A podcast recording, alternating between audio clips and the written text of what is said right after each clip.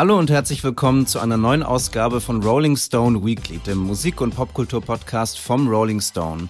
Mein Name ist Jan Jekal. Ich freue mich sehr, heute mal wieder hier zu sein mit Mike Brüggemeier. Hallo Mike. Hallo Dolly, äh, Entschuldigung, Jan. Du warst doch gerade übers Wochenende an der Ostsee, am Weißenhäuser Strand, wo das Rolling Stone Beach Festival stattfand. Äh, ich war ja dieses Jahr nicht da, ich war schon häufiger da, aber dieses Mal leider nicht. Wie war's denn? Was habe ich verpasst? Oh ja, also erstmal habe ich sehr viel Schlaf verpasst, was dazu führt, dass ich jetzt immer noch so ein bisschen nachholen muss. Also wenn ich heute etwas langsamer spreche als sonst, dann liegt es vielleicht daran, dass ich noch etwas übermüdet bin. Aber tatsächlich hast du verpasst natürlich ein rauschendes Fest. Äh, wir haben wirklich tolle, tolle Acts da gesehen. Die Nerven haben das Ganze eröffnet. Eine Band, die vor, ich glaube, zwei Jahren oder so noch auf einer kleinen Bühne gespielt hat beim Weekender und dieses Mal auf der ganz großen Bühne eröffnet hat und äh, an den zwei Tagen immer, wenn man irgendwen traf, sagt, ja, hast du die Nerven gesehen? Hast du die Nerven gesehen? Also es war schon, schon sehr, sehr besonders. Und durchaus auch mit einem Sinn für Show. Also der Schlagzeuger hat, hat durchaus das Rock'n'Roll Animal gespielt, was ganz schön war. Und ähm, na, es gab viele, viele schöne Momente. Mein Lieblingsmoment war naturgemäß Dinosaur Jr. Ähm, wenn ich irgendwo leben möchte, dann in der Gitarre von Jay Maskis. Und das war ganz, ganz wundervoll. Ich habe auch noch danach mit Tom Lever gesprochen, der mir sagte, dieses Konzert habe ihm ähm, den Glauben an den Rock'n'Roll zurückgegeben. Das ist ja auch vielleicht eine schöne Sache und vielleicht auch für zukünftige Platten von Tom Lever dann zu beachten. Ähm, das war ganz schön. Und, und am, am zweiten Tag hat äh, Jerry Legier gespielt, den ich sehr, sehr liebe. Ein äh, kanadischer Songwriter, über den wir hier auch schon mal gesprochen haben. Ähm, der hat mir sehr gut gefallen und der hat sehr vielen sehr gut gefallen, was ich sehr schön fand. Und Charlotte Brandy hat mir auch noch sehr gut gefallen. Die hat ein sehr schönes, auch schön ironisches Konzert gespielt. Also es war sehr, also er hat eine, eine sehr gute Art von Humor, die sich, glaube ich, auch ganz gut auf die Zuschauer übertragen hat. Ja, die ersten beiden von dir genannten, also die Nerven und Dinosaur Jr., ähm, die mag ich auch sehr und die habe ich auch beide schon mal live gesehen. Äh, die Nerven vor so zwei, drei Jahren hier in Berlin mal und Dinosaur Jr. war mein erstes Konzert, Allerdings äh, auch nur, weil Dinosaur Jr. die der Support Act der Red Hot Chili Peppers in der HSH Nordbank Arena in Hamburg waren 2007. Das ist also genau falsch rum gewesen. Und ich kann mich noch gut daran erinnern, ich hatte keine Ahnung, wer Dinosaur Jr. sind. Äh, und, ähm, und, und dann kam dieser langhaarige, ähm, grauhaarige Mann äh, mit seiner Gitarre und den 20 Verstärkern im Rücken auf die Bühne und, äh, und war irgendwie dreimal so laut wie dann später die Chili Peppers. Äh, das das äh, hat mir schon gefallen. Das Interessante ist auch ähm, die, die Anreihung von Effektpedalen, die Jay Meskis sein eigen nennt, die tatsächlich so groß sind wie einige der kleinen Bühnen beim Weekender. Also also die Dinosaur Junior könnten gar nicht auf einer kleineren Bühne spielen, weil da nicht alle Effektpedale auf die Bühne passen würden. Das, deswegen läuft er manchmal so ein bisschen über die Bühne, weil er dann noch einen recht weiten Weg zum nächsten Effektpedal hat. Das ist der einzige Grund, mhm. warum er sich bewegt auf der Bühne. Sonst würde er wahrscheinlich nur da stehen und relativ geistesabwesend seine Texte ins Mikrofon murmeln. Aber er muss immer ein bisschen laufen, ein paar Meter zurücklegen, um dann den richtigen Effekt drücken zu können. Wir wollen über die Grammys sprechen. Diese Woche sind die Grammy-Nominierungen bekannt gegeben worden. Wir haben uns gedacht, äh, ein kleines Tippspiel daraus zu machen. Aber bevor wir das machen, Mike, wollte ich dich mal äh, testen und mal aus dem Stand fragen, würden dir die Grammy-Gewinner von letztem Jahr einfallen? Also was letztes Jahr Album of the Year war, wüsstest du das? Boah, nee, ich habe überhaupt keine Ahnung. Ich habe tatsächlich die Grammys, glaube ich, noch nie verfolgt. Ich krieg dann immer mit, wenn irgendwelche Labels dann schreiben, ah, wir haben das beste Reissue des Jahres gewonnen oder so, aber das behalte ich dann ungefähr eine Stunde und dann habe ich das auch wieder vergessen. Wer hat denn gewonnen im letzten Jahr? Harry Styles. Ach. Album of the Year war Harry's House von Harry Styles. Und damit nicht etwa Renaissance von Beyoncé, ähm, was so der große Frontrunner eigentlich war oder zumindest der Favorit äh, von, von ganz vielen Leuten. Record of the Year war Lizzo, der Song About Damn Time und Song of the Year, zu der Unterscheidung kommen wir gleich nochmal, Song of the Year war ein Song von Bonnie Raitt, Just Like That. Was vielleicht auch so die Besonderheit der Grammys irgendwie auf den Punkt bringt, ähm, dass da Leute ausgezeichnet werden, nicht die es nicht verdienen oder so, ich, ich, will, ich will das gar nicht wertend sagen, aber das ist nicht unbedingt im im Gleichschritt mit dem Zeitgeist unbedingt passiert, was bei den Grammys ausgezeichnet wird, sondern der der ganze Body äh, der der äh, Votierenden ähm, besteht ja auch aus äh, älteren, nicht zuletzt aus älteren Menschen, die dann eben auch eine Künstlerin wie Bonnie Raitt eher auszeichnen als zum Beispiel Beyoncé oder äh, oder so oder die dann eben auch Harry Styles eher nehmen, der dann vielleicht bisschen deutlicher in so einer klassischen Pop-Tradition steht als irgendwie ein Album wie Renaissance, was dann auch äh, so Clubkultur sehr prominent hat. Aber ja, wollen wir vielleicht mal zu, zu den Nominierungen von diesem Jahr kommen. Kurz die Erklärung, was es mit dieser mit dieser Klassifizierung Record of the Year und Song of the Year auf sich hat. Also Record of the Year meint ähm, wirklich das äh, die Produktion, das Arrangement, das Sounddesign, also wirklich das äh, eine eine Single, ein Song äh, in seiner ganzen klanglichen äh, Gesamtkunstwerkheit sozusagen, während Song of the Year äh, wirklich das Songwriting meint. Also da geht es dann wirklich um den Text, da geht es um die Akkordfolgen, also wie würde das Lied klingen, wenn man das einfach auf einer Akustikgitarre spielen würde. Äh, das ist mit Song of the Year gemeint. Ähm, und bei Song of the Year sind dieses Jahr nominiert Lana Del Rey mit A&W, Taylor Swift mit Anti-Hero, John Baptiste mit Butterfly, Dua Lipa, Dance the Night, Miley Cyrus, Flowers, Scissor mit Kill Bill, Olivia Rodrigo mit Vampire und Billie Eilish mit What Was I Made For. Ähm, Mike, was glaubst du, wer wird gewinnen und wen würdest du am liebsten gewinnen sehen? Naja, also ich fange mal damit an, was ich am liebsten sehen würde, nämlich dass Lana Del Rey gewinnt, weil dieser Song eigentlich ja eher eine Art Hörspiel ist, ein psychedelisches Hörspiel, finde ich jedenfalls. Und das wäre schon irgendwie eine ganz schöne Sache, wenn so etwas mal äh, so einen Preis gewinnen würde als Song des Jahres, weil das eben doch so ein bisschen die, das Songformat oder die Idee eines Songs sprengt. Das finde ich eigentlich sehr schön. Ich fürchte, es wird gewinnen Anti-Hero von Taylor Swift, ähm, aber ich freue mich auf diesen Wettkampf mit Vampire von Olivia Rodrigo. Wir haben da ja neulich schon mal drüber gesprochen, dass es da so eine kleine Rivalität zwischen den beiden mittlerweile gibt. Und ähm, das wäre eigentlich auch der Song, den ich am liebsten sehen würde, neben, äh, neben dem Lana Del Rey Song. Also Vampire hat mir sehr gut gefallen, aber ich tippe, es wird äh, Anti-Hero von Taylor Swift, weil das natürlich wieder die Taylor Swift äh, Festspiele werden, wie immer. Ah, interessant. Ja, ich, ähm, ich glaube nicht. Also ich würde auch am liebsten Lana Del Rey gewinnen sehen, glaube auch nicht, dass sie es bekommt. Meine These ist, dass Olivia Rodrigo dieses Jahr abräumt, weil sie für ihr erstes Album vor zwei Jahren, da wurde sie noch ziemlich übergangen. Also da hat sie auch Grammys bekommen, aber das waren dann nicht welche in diesen Hauptkategorien. Ähm, und Taylor Swift hat ja schon äh, einige Grammys äh, äh, im Laufe ihrer Karriere bekommen, auch zuletzt mit Folklore ähm, nochmal das Album des Jahres. Deswegen könnte ich mir vorstellen, dass da vielleicht so, dass man so ein bisschen denkt, okay, Taylor Swift ähm, sie wird nominiert, das ist auch richtig so, aber den Preis bekommt Olivia Rodrigo für Vampire. Das ist meine, mein Tipp. Ja, ich glaube ja, dass Taylor Swift diejenige ist, die, Indust die die Industrie am Leben hält. Und deswegen wird so ein Industry Award wie der Grammy natürlich an sie gehen. Ähm, das Interessante ist ja auch, dass die Platte eigentlich aus dem Jahr davor ist. Ne? Die ist ja eigentlich von 2022. Mhm. Da gibt es ja immer diese komische Regelung. Ich glaube, dieses Mal sind es Platten, die vom 1. Oktober 22 bis zum 15. September 23 erschienen sind. Das führt dazu, dass dein Lieblingsalbum Hackney Diamonds von den Rolling Stones äh, nicht nominiert ist, sondern nur der Song, wie hat er, Angry oder so, weil der vorher erschienen ist. Die Auskopplung ist, glaube ich, als bester Rocksong oder so nominiert. Aber das Album ist dann im nächsten Jahr wahrscheinlich der große Abräumer, wenn du es bis dahin in die Grammy-Jury schaffst. Record of the Year.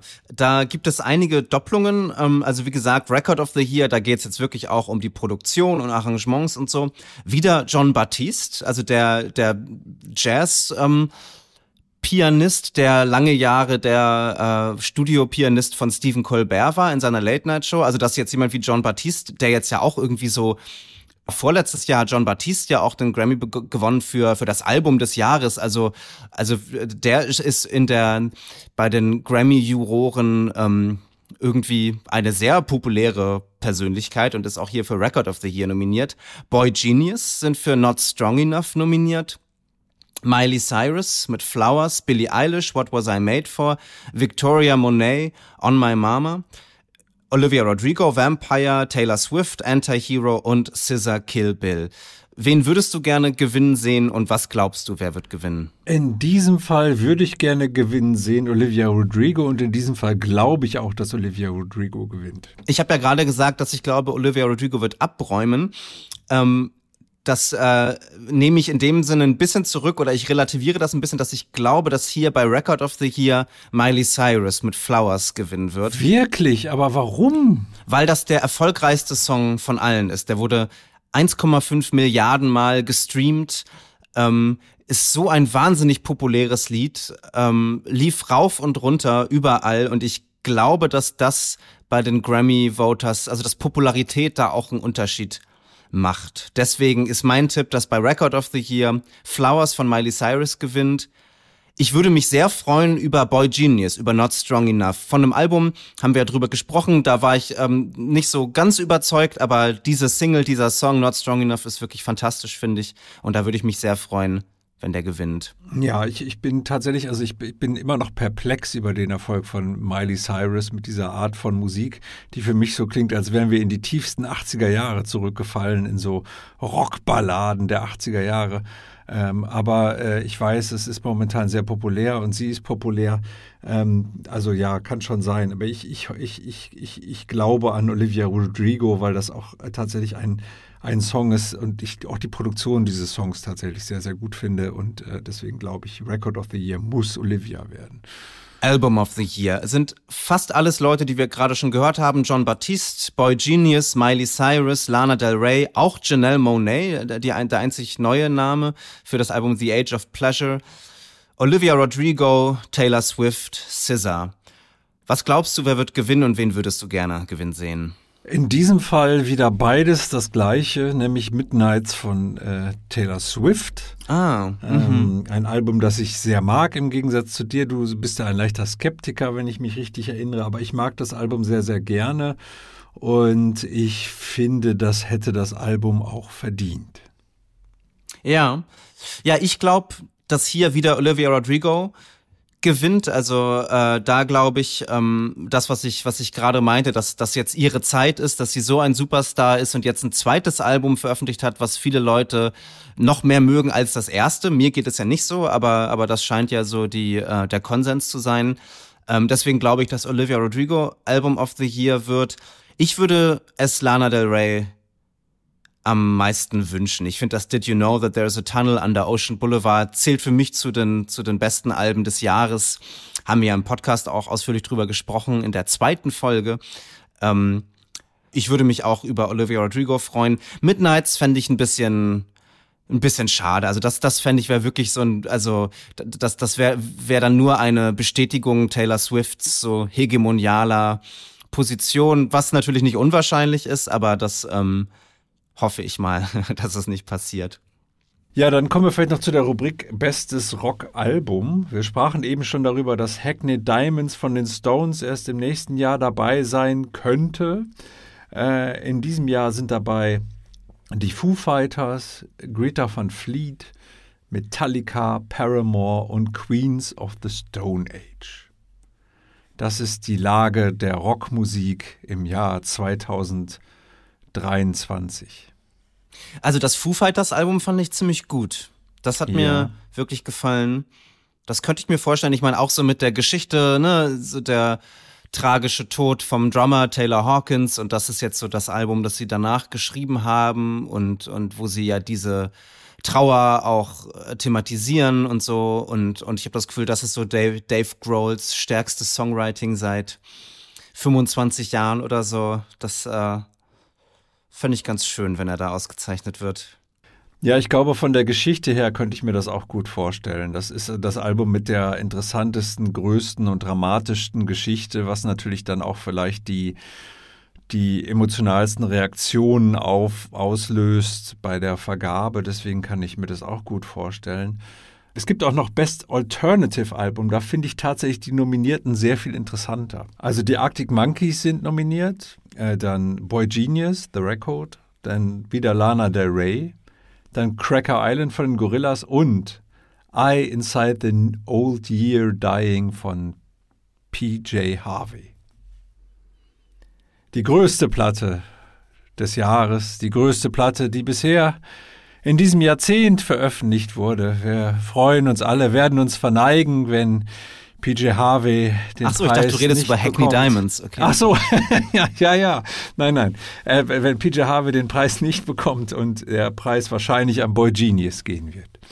Wir können vielleicht noch kurz Best Rock Song machen. Ähm, Angry von den Rolling Stones, du hast es gesagt. Ballad of a Homeschooled Girl, Olivia Rodrigo. Emotion, Sickness, Queens of the Stone Age. Wieder Boy Genius, Not Strong Enough. Und Rescued von den Foo Fighters. Ich denke auch hier Boy Genius, Not Strong Enough, auch total verdient. Wir werden sehen, wann im Februar, glaube ich, werden die erst verliehen. Ne? Genau, ja. Im Februar. Im Februar ähm, dann werden wir hier abrechnen und schauen, äh, wer von uns richtig lag. Kommen wir nun zum Album der Woche, dem neuen Album von Dolly Parton. Rockstar heißt es. In ihrer über 50-jährigen Karriere hat die Country-Legende äh, 25 Singles auf Platz 1 der Billboard Country Music Charts gehabt. Also das ist ein Rekord. Äh, sie hat über 3000 Songs komponiert.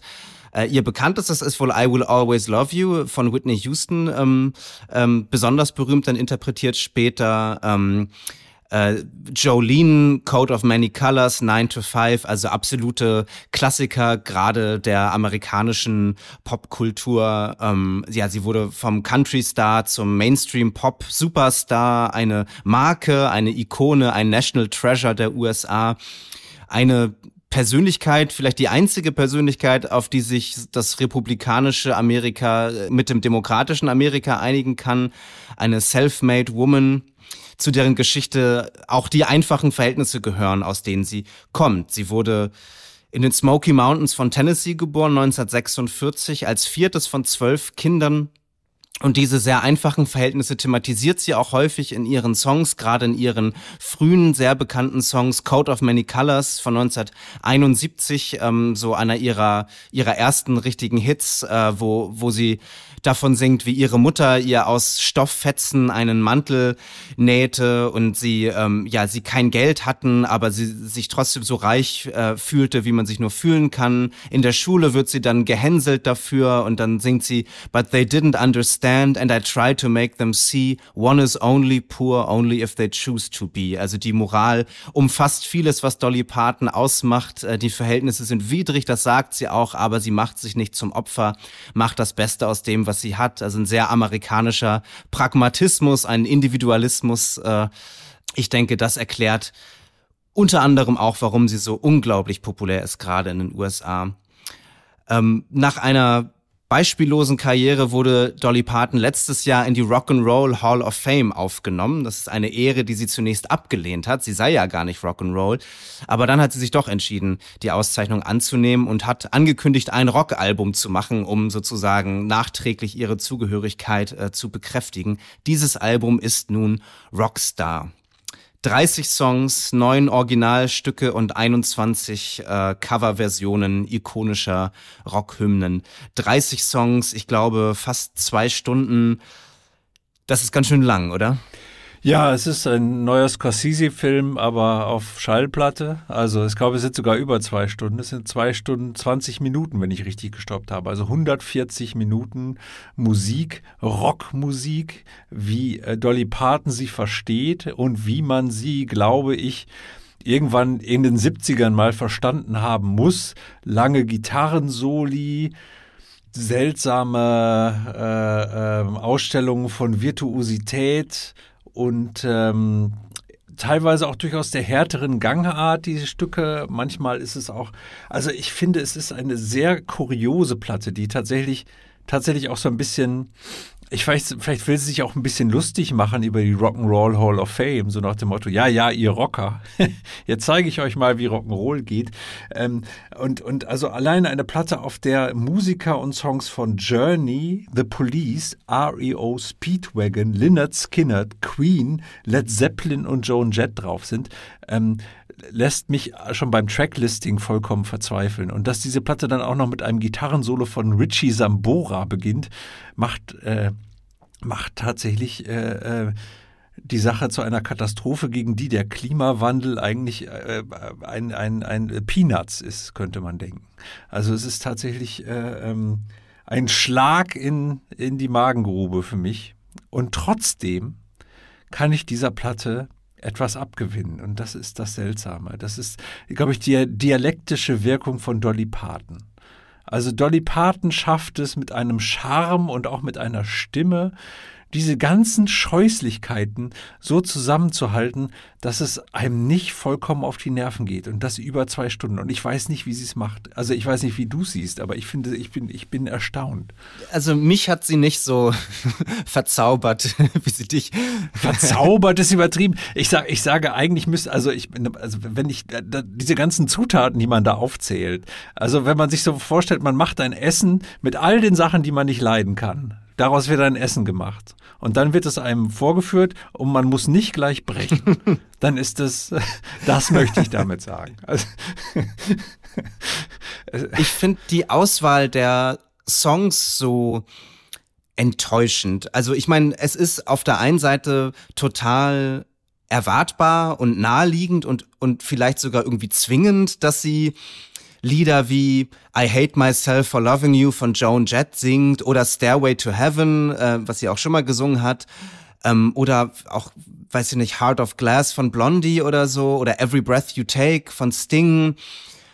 Ähm, oder besonders, besonders übel We Will Rock You und We Are the Champions. Also ich meine, das sind ja wirklich so die die naheliegendsten Lieder, die, die, man, die man sich nur hätte auswählen können. So. Ja, als jemand, der, der, der kann, der Rock'n'Roll fern ist, wie sie sagt, kann, kennt man dann wahrscheinlich nur die, die ganz großen Songs. Ne? Let It Be ist übrigens auch noch dabei, fällt mir gerade auf. Ich sag's mal so, ich finde, das Album ist in Ordnung an den Momenten, wo die Songauswahl nicht ganz so plump ist ähm, und wo die Songs vielleicht auch der ähm, den natürlichen Tendenzen Dolly Partons entgegenkommen. Ich finde zum Beispiel Night Moves, die Version vom Bob Seger Song mit dem Country-Sänger Chris Stapleton, die finde ich ziemlich gut.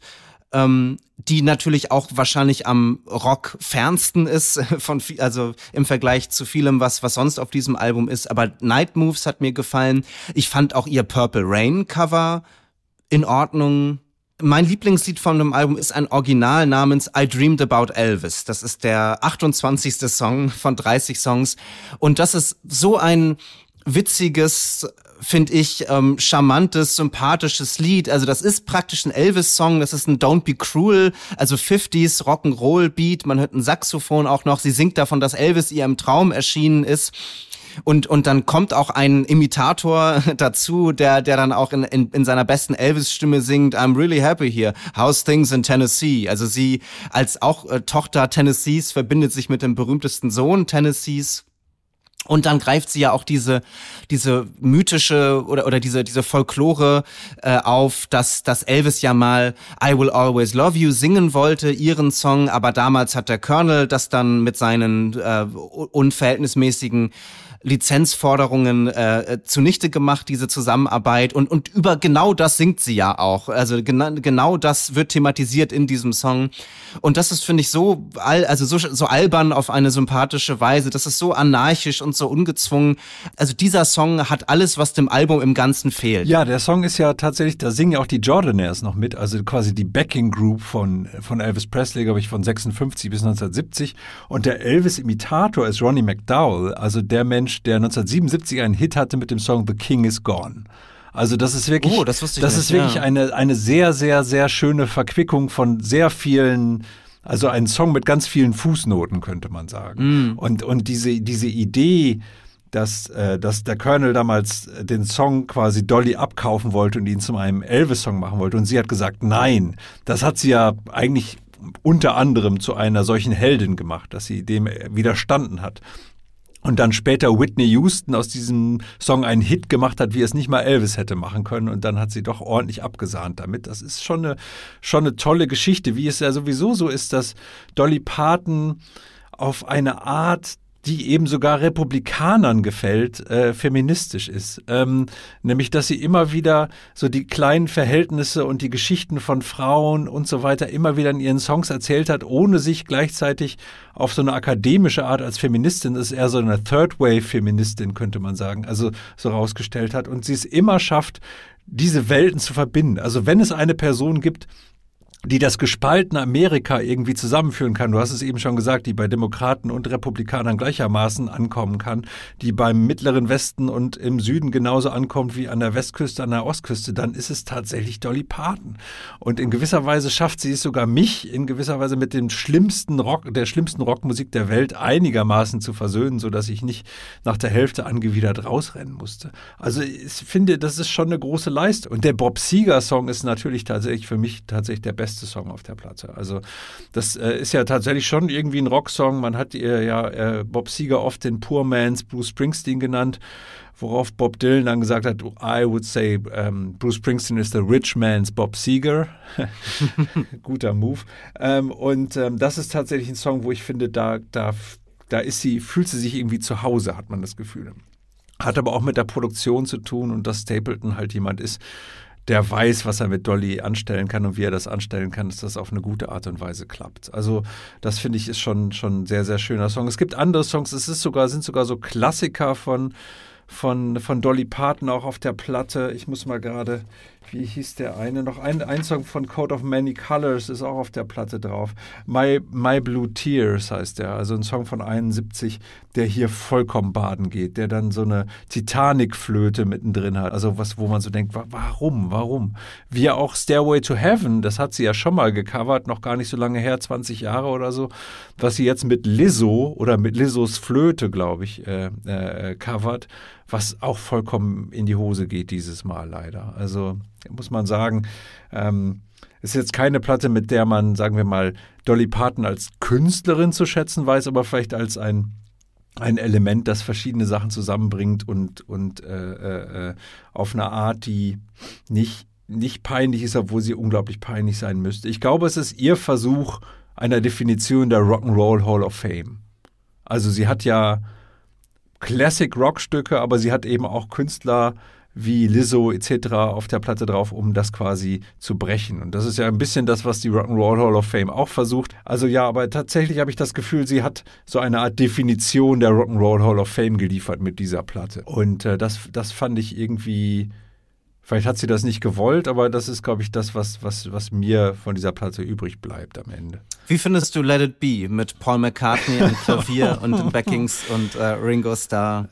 Ich, ich muss ein Lob an Mick Jagger aussprechen, der den Aufnahmen für diese Platte ferngeblieben ist und beim, bei Satisfaction, einem Lied, das natürlich auch auf dieser Platte drauf sein muss, warum nicht? Sie brauchen keine anderen Rockplatten mehr, wenn sie diese Platte haben. Es ist alles hier drauf, auch Satisfaction.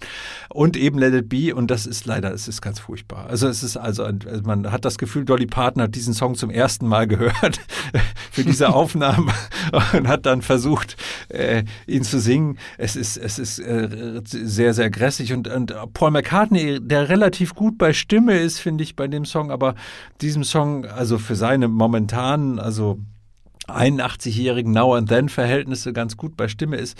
Ähm, aber ich, ich kann, also ich kann dem wirklich, es ist einfach, es ist, der, der Song ich weiß, dass der Song an sich immer schon auch als Kitsch gehandelt wurde, aber ich fand ihn nie besonders kitschig in der Originalversion. Ich fand immer, das war genau auf dem schmalen Grad, dass es gepasst hat.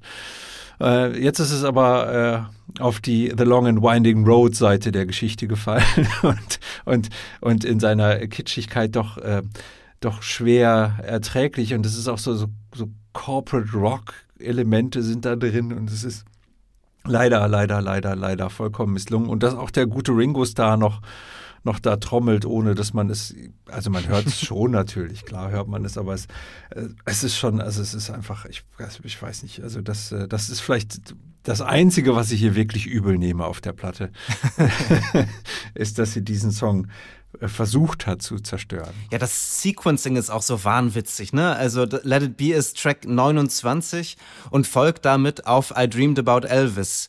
Man hat sowieso bei diesen 30 Stücken das Gefühl, dass die völlig willkürlich und wahllos zusammengestellt auf diesem Album sind. Also das hat überhaupt keine Dramaturgie, das hat überhaupt keine irgendwie kohärente oder sich irgendwie erschließende Dynamik oder so. Es sind halt einfach diese 30 Stücke, die dann randomly äh, zusammengesammelt wurden. Ja, das ist sehr schön.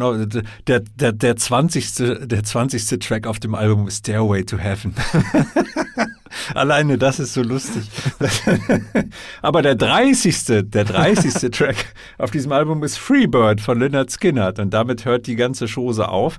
Und das ist ja auch ganz lustig, weil ich weiß nicht, ich glaube, hierzulande passiert es nicht so oft, aber wenn man in den USA auf Konzerte geht und äh, zur Zugabe rufen die Leute immer, zumindest wenn sie einer bestimmten Generation angehören, egal wer da auf der Bühne steht, Freebird! Und wünschen sich diesen Song. Das ist, äh, das ist ein lustiges Spielchen, äh, so eine Art äh, Inside Rock, Classic Rock Joke. Und dass damit dann quasi dieses Album endet, hat natürlich auch wieder einen gewissen Humor. Wie viele Sterne gibst du Rockstar? Ich würde dem Album gute zwei Sterne geben. Und du?